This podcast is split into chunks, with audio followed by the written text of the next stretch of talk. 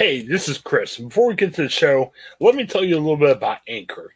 Anchor is our way of we record podcasts. Fantastic. Let me tell you why. It's easy. It's free. There are creation tools that we can record and edit your podcast right from your phone and your computer. Anchor will distribute your podcast for you, so it can be heard on such um, providers as Spotify, Apple Podcasts, and many, many more. You can make money from your podcast with no minimum listenership. It's everything you need in a podcast and so much more. Check out Anchor, and you can find it all in one place. Download the free Anchor app or go to anchor.fm to get started. Anchor, it's a fantastic way of creating your first podcast and making it work. please help yourself to those. Well, this morning, as we continue our series on the Holy Spirit, and after today, just two more parts to it, but we can't have a series on the Holy Spirit without talking about the elephant in the room, and that is some of the strange or weird gifts that the scriptures talk about, things that we're not quite sure what to do with because they're, they're kind of outside the bounds of what seems normal. And several years ago, I kind of came to my own uh, crisis, if you will, regarding some of these stranger gifts and the working of the Holy Spirit in general. And I sat down with uh, Joseph Horvey, who he and his wife were here uh, a couple years ago to share with us. And I knew that he is a man who takes seriously the Holy Spirit and he takes seriously the Word of God. And asked if he would just mentor me for a year and help me develop my understanding of the Holy Spirit. And his first assignment to me was go through the Bible cover to cover and make note of every time the Holy Spirit, Spirit is referenced. And let that be our starting point. Uh, let's begin our discussion there rather than what this person says or that person says or this abuse or this abuse. Let's just start with Scripture and build our understanding from there. Seems like something I should have thought of myself, but I needed some outside help to, for me to do that. And it was uh, a very life changing experience. And it was out of that that uh, initially developed this series on the Holy Spirit. So let's dive into the stranger gifts, and we're going to give uh, most of our time to one of those gifts in particular.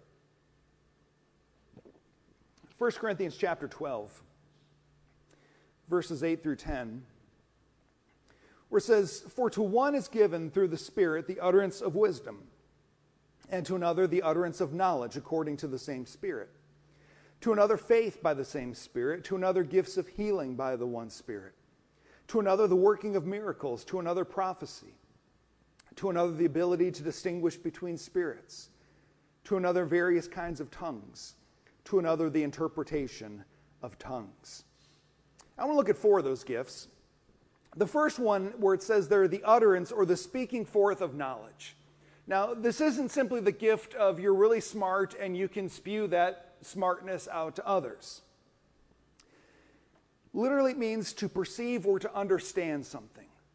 And again, this is a spiritual gift, so it's something that you could not do without the empowerment of the Holy Spirit. But because of the Holy Spirit, you have an ability to perceive or understand things that you shouldn't normally perceive or understand. John chapter 4, verses 16 through 18. It says, Jesus said to her, Go call your husband and come here. And the woman answered him, I have no husband. Jesus said to her, You are right in saying, I have no husband. For you have had five husbands, and the one you have now is not your husband.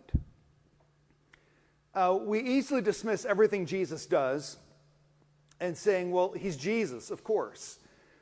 But we, in doing so, we tend to diminish the fact that not only is he fully God, but he's also fully man, living empowered by the Holy Spirit. How does Jesus know the backstory of this woman? It's revealed to him by the Holy Spirit. Yes, he's Jesus, he's God in flesh, knows all things, but he restrains some of those abilities when he took on flesh, and he knows that she has had five husbands, and the guy she's with now, she's not married to. And if you, if you read the story, you find that she doesn't walk away from this creeped out. She doesn't walk away from this like, oh, he knows all my dirty secrets. She walks away excited. She walks away amazed that he knows all of this about her. Jesus was given this information so that he can minister in love to this woman. Now, there's a different example in Acts chapter 5 of Ananias and Sapphira who were lying to the church about how much money they were giving to the church, and they're confronted about it, and as a result, they drop dead. And Peter just given this information that they weren't being straightforward. But typically, this utterance of knowledge, this spiritual gift of perceiving or understanding things that you shouldn't normally be perceiving or understanding is typically in the context of ministering to somebody, encouraging somebody, or helping somebody. I know I don't think that this is a primary gift of mine, but it's something that God does do in me on occasion. Four years ago, uh, then Crestmont Alliance Church was host. Uh, they brought in the College of Prayer with Fred Hartley that we have done on Wednesday nights, and uh, we actually met down at Wildwood Chapel. And at one point, Fred Hartley, an Alliance pastor, asked us to partner up with somebody and just pray for each other. You know, don't say, How can I pray for you? Just start praying and let the Holy Spirit guide you. And so I partnered with this one younger guy that I'd never met before, knew nothing about him, and I was like, Okay, God, just what? And I, I just got this image in my mind of the sun beginning to peer through clouds. And I kind of had that moment of, Lord, that's really cheesy and vague. I'm not praying that. He's like, pray it. And so I just prayed it. I, I just said, Lord, I just, as I pray for my brother, I just see the sun piercing through clouds as they begin to part. And as soon as I said it, he fell on his knees and began to weep. I knew nothing about him. I don't even know what that meant. But for him, it meant something very profound. It's nothing that I knew because oh, I, I read his face and I could tell that somehow clouds parting and sun piercing through, that's really going to hit him hard. It was something that God just showed me. I thought it was stupid. God knew better, and it impacted his life. And you may find in your own life these moments where, when you're praying for somebody, Maybe you get a word or an image or something comes to you as you're praying for somebody. Now, the people I know who are most active in uh, the gift of, no, of uh, a word of knowledge, they're, they're not the ones who say, God told me this is true about you. Fess up. What they typically do, and people have done with me, is, you know, I, I, I'm getting this. I'm getting this word or this image. Does that mean anything to you?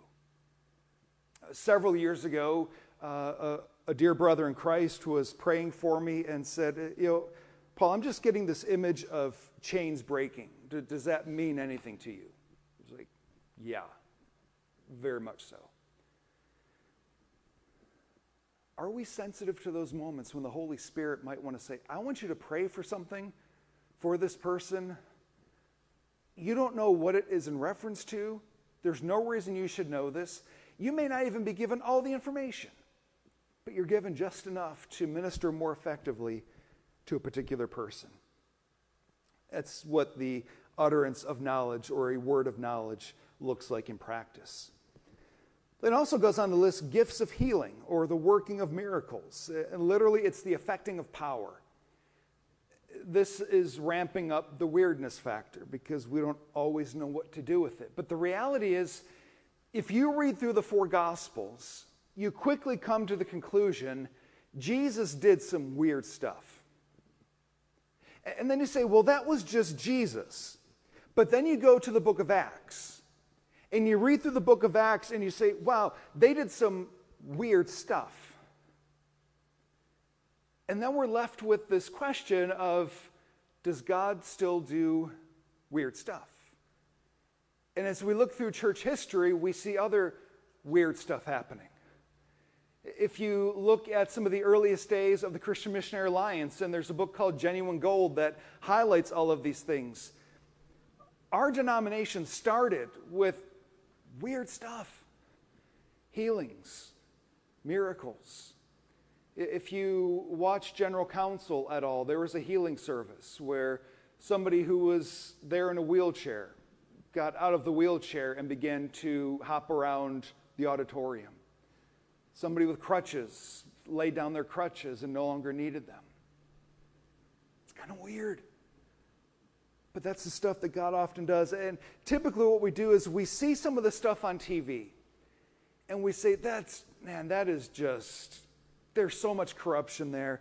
And our tendency is everything that looks like that must be corrupt. Rather than, okay, here's a corruption. And rather than running to this extreme, let's say, okay, Lord, what is it that you actually do? And there are stories in the history of this church, and there are stories in people sitting in this room right now who can testify that God still does miracles, God still does healings that make no sense if you remove God from the equation. And God has especially gifted some, and He's called us still to do this. James chapter 5 tells us if you're sick, call the elders of the church, call the spiritually mature in the church to lay hands on you and pray for you the Bible still gives us instructions to ask. then we fall into this category of, but it seems like sometimes God says no. I haven't fully resolved that because when I look at the Gospels, Jesus never said no. But in practice, I could say, Lord, I've prayed for a lot of people who weren't healed. I don't know how to resolve that. All I know is the Bible tells us to ask for it. And there are some who have a special gift when it comes to that. So let's keep on asking. The third one is prophecy. Prophecy is a discourse emanating from divine inspiration, it's declaring the purposes of God. Now, again, this isn't capital P prophet like Isaiah and Jeremiah. This is somebody who's given a word from God and declares it.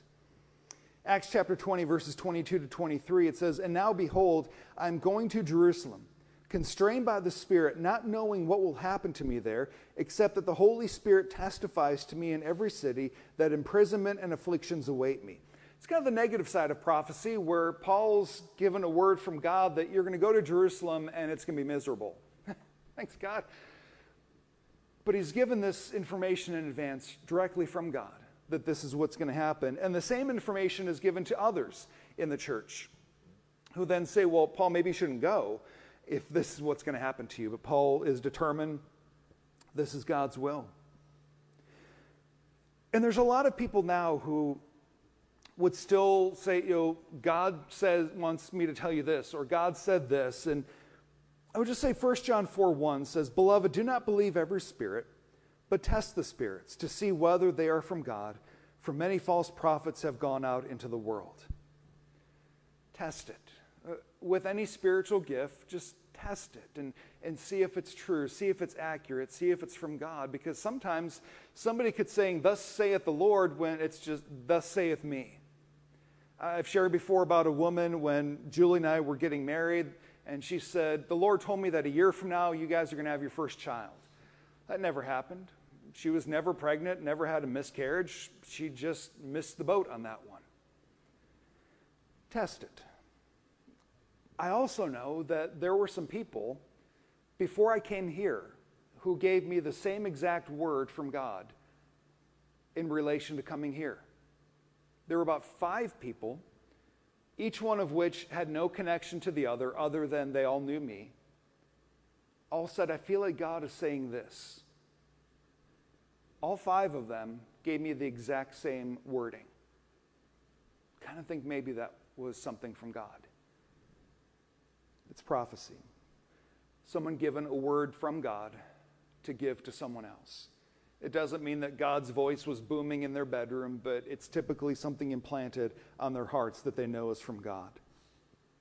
So, with those aside, let's dive into the weirdest and strangest of the list the gift of tongues. Various kinds of tongues. Mark chapter 16 verses 17 and 18, notice what Jesus says. And these signs will accompany those who believe in my name. They will cast out demons. They will speak in new tongues.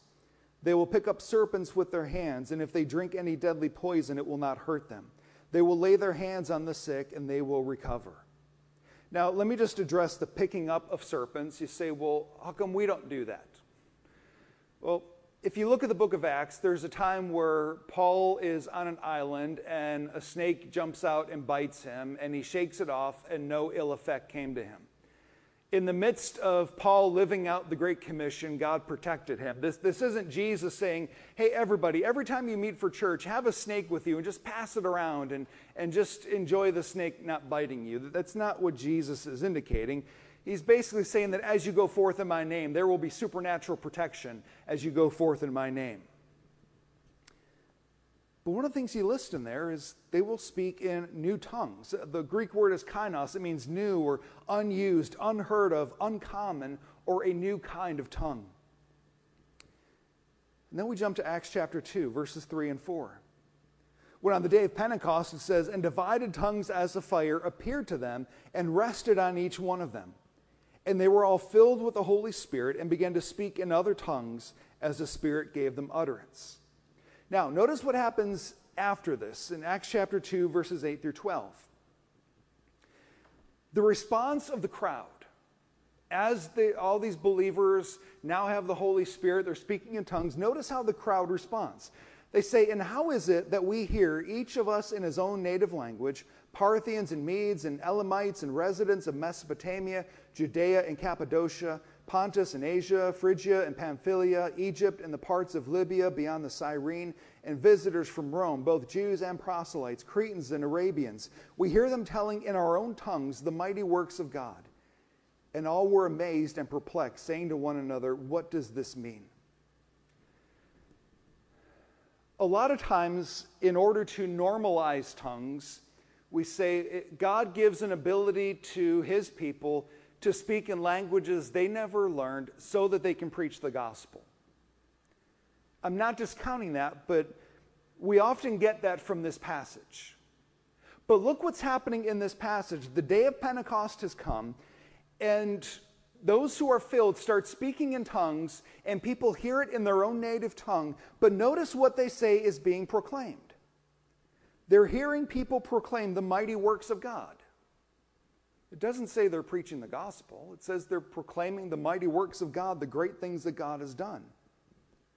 But the word amazed there means that they're perplexed, they, they're at a complete loss as to what's going on, which clues us in that something weird is happening.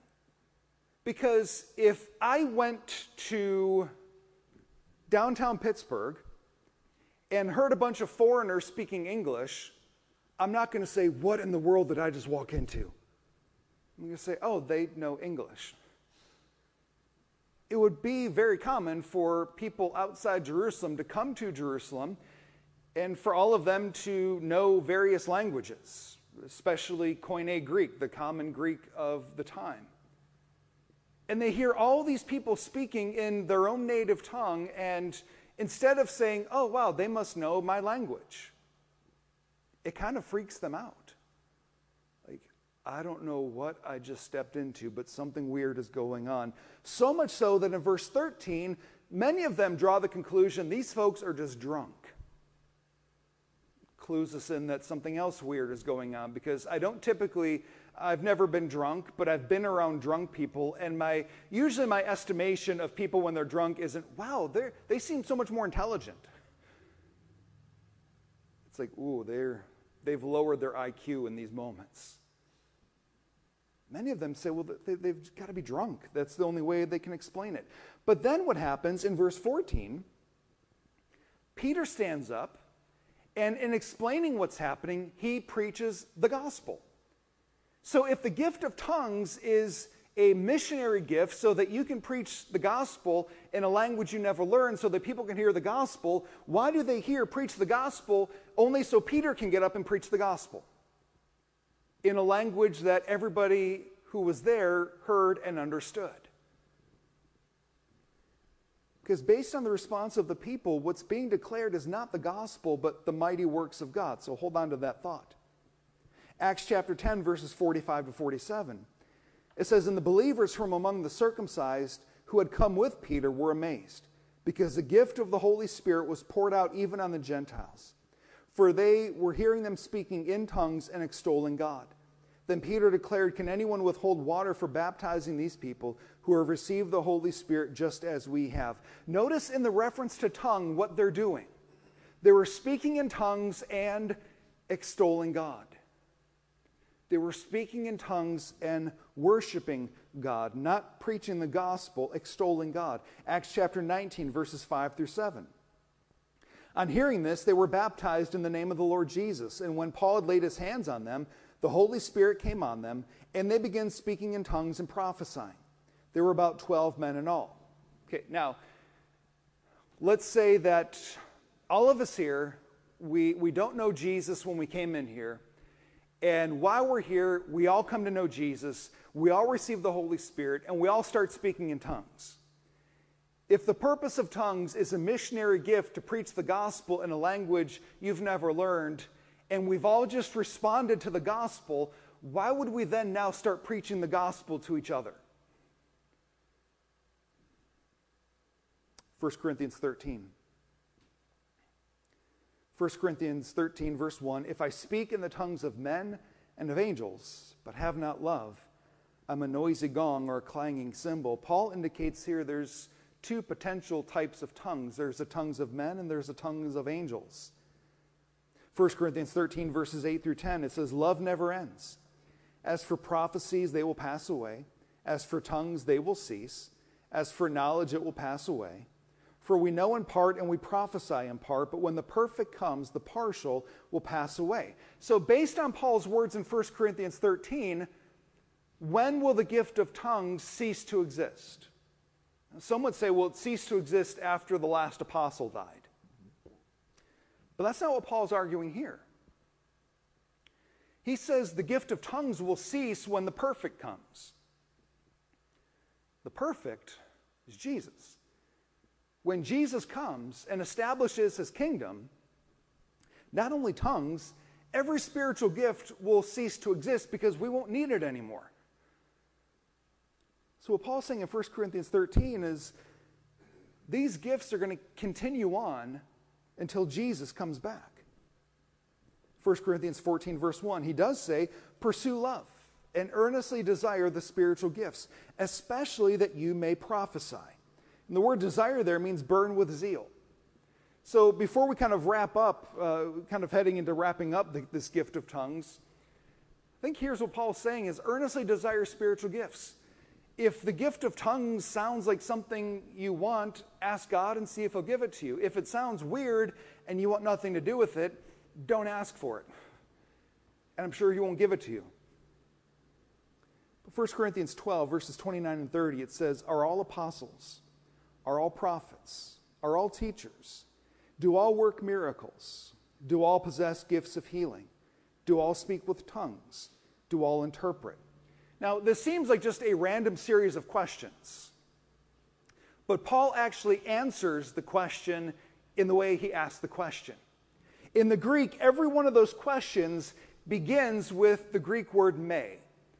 And the word may is a negation. In other words, what Paul's really saying if you phrase it instead of a question and make it a statement, he's saying, No, all are not apostles. No, all are not prophets. No, all are not teachers. No, all do not work miracles. No, all do not possess gifts of healing. No, all do not speak with tongues. No, all do not interpret.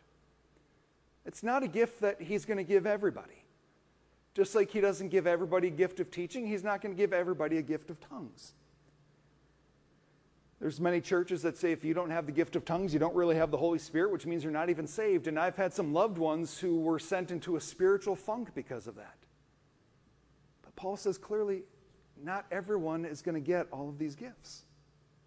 But the question remains why? Why such a weird gift? If it causes so much confusion and chaos and it's so weird, why does it exist? I believe Paul answers that in 1 Corinthians 14. 1 Corinthians 14, verse 2, he says, For one who speaks in a tongue speaks not to men, but to God. For no one understands him, but he utters mysteries in the Spirit. Wait a minute. If tongues is a missionary gift so that you can preach the gospel to people who speak a language that you never learned, Paul just said, when you speak in tongues, you don't talk to men, you talk to God. Hmm. The examples we saw, people were extolling God, declaring the mighty works of God. If you speak in tongues, you're talking to God, not to men. Maybe the purpose of tongues isn't a missionary gift so you can declare to people, maybe it's a gift that you can express praise to God in prayer. 1 Corinthians 14, verse 4, it says, The one who speaks in a tongue builds up himself. Now, this doesn't make it bad. We're going to get to that in a second. Every spiritual gift is ultimately to build up the body of Christ. So, why is there a spiritual gift that ultimately builds up you in your own prayer life? Well, if your prayer life is built up, you will be more equipped to minister to the body of Christ. But look what Paul says in 1 Corinthians 14, verse 5. Now, I want you all to speak in tongues, but even more to prophesy. The one who prophesies is greater than the one who speaks in tongues, unless someone interprets, so that the church may be built up. Now, again, we saw in our original passage that the gift of interpretation is a spiritual gift. It's not like, okay, I'm going to speak in tongues and it's going to be Spanish, so any Spanish speakers can interpret. It's a spiritually given ability to interpret what is being said. And Paul goes on in 1 Corinthians 14, verses 14 to 18, and he says, For if I pray in a tongue, my spirit prays, but my mind is unfruitful. What am I to do? I will pray with my spirit, but I will pray with my mind also. I will sing praise with my spirit, but I will sing praise with my mind also. In other words, Paul's saying, i am going to pray and sing praise in tongues. I'm going to pray and sing praise in normal words that I can understand. Otherwise, if you give thanks with your spirit, how can anyone in the position of an outsider say amen to your thanksgiving when he does not know what you're saying? For you may be giving thanks well enough, but the other person is not being built up. I thank God that I speak in tongues more than all of you. Again, Paul is attributing praying in tongues to praying and giving thanks to God, worshiping God, extolling God. It's primarily a prayer gift of worship. It's not necessarily a missionary gift to preach the gospel, even though that is possible. In 1 Corinthians 14, verse 28, it says, If any speak in a tongue, let there be only two or at most three, and each in turn, and let everyone let someone interpret. But if there's no one to interpret, let each one of them keep silent in church and speak to himself and to God. So, in other words, if there's somebody here who only speaks French and they don't understand a word I'm saying, and we don't know if they're saved. And so somebody stands up and starts preaching the gospel in French.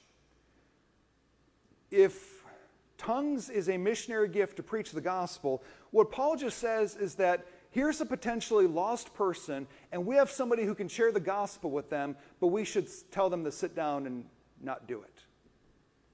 That doesn't make sense. Shouldn't the thought be if that person only understands French and we got someone who can speak French because they have a gift of tongues, we'll wait. Tell them the gospel. Paul says no. Because it's not a missionary gift, it's a prayer gift. And what Paul's saying is if you're in a public gathering and there's somebody there to interpret, okay, let tongues be utilized. But not the whole congregation at the same time at once. Let one person do it somebody interpret it, a second person, let there be an interpreter. But if no one's there to interpret, everybody just be quiet. Everyone just keep it to yourself. Again, it's something that's primarily enabling you to more deeply pray and worship to God. And so Paul says, since that's the case, if you feel this compulsion to speak in tongues in a service, and there's nobody there to interpret so that all can hear what you're saying to God, save it for home. Because 1 Corinthians 14, verse 32 says, And the spirits of prophets are subject to prophets. As with any spiritual gift, you are always in control. The Holy Spirit's working through you, but you are ultimately in control. I remember one time I went to a concert, a Christian concert, and I took a friend who was kind of falling away from the Lord. And it was a concert where everybody was invited up front and everybody was invited to speak in tongues at the same time. And my friend totally freaked out. And on the way out of the concert, I, I was regretting that I brought him because is this only going to make things worse for him? But in this narrow exit, this woman falls on the floor and begins crying and, and praying in tongues, and her husband is kind of like the bodyguard, like he's pushing us all away and saying, No, it, she can't help it. Oh, everyone stand back. The spirits of the prophets are subject to the prophets. She's in control. Move. Let us out. We want to go home. Is it weird? Yeah.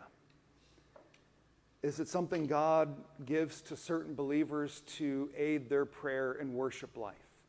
Yes. Is it something that should be controlled so it doesn't totally freak people out? Yeah. Is it a gift that's still in effect today? Yeah. But if it freaks you out and you want no part of it, Think God's going to give it to you if that's how you feel about it. But if you say, Lord, I think I, I want that, ask and see what He'll do.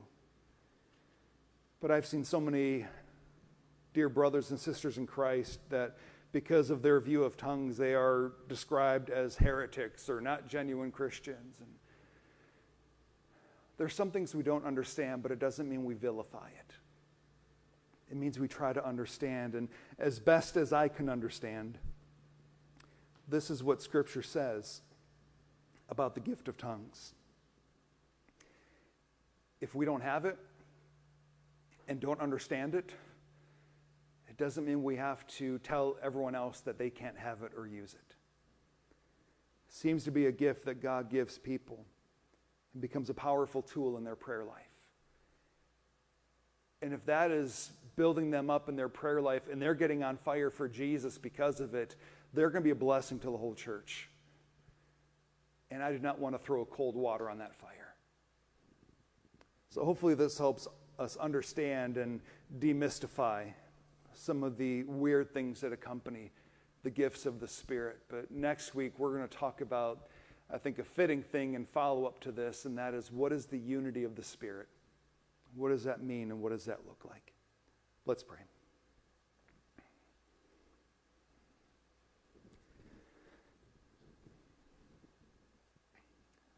Lord, you have established some weird gifts.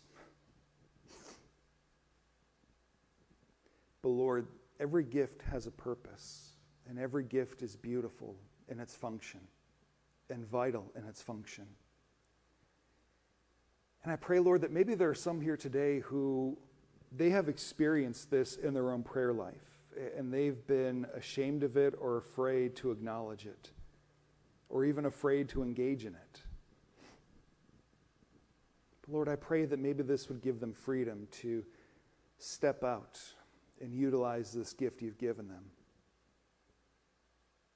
Lord, maybe there's some here this morning who have always felt drawn to this gift, but assume that they don't have it. Lord, maybe you've already given it to them, or maybe you want to give it to them. Lord, I pray that they'd feel the freedom to step in to what you have for them. And Lord, maybe there's some here today or listening online and and they have been persecuting those who practice. Hi, I'm Jennifer Mooney. Welcome to what is our new Hope Interrupted podcast based on the work from our book, Hope Interrupted, that I co authored with my good friend Byron McCauley. Hey, Jennifer, you know, I'm looking forward to this podcast as much as I was look, looking forward to writing this book with you. We hope to interview some uh, high impact folks as well as have a little fun. We're going to cover stories of hope. To learn more about our podcast and our book, please visit www.hopeinterrupted.com.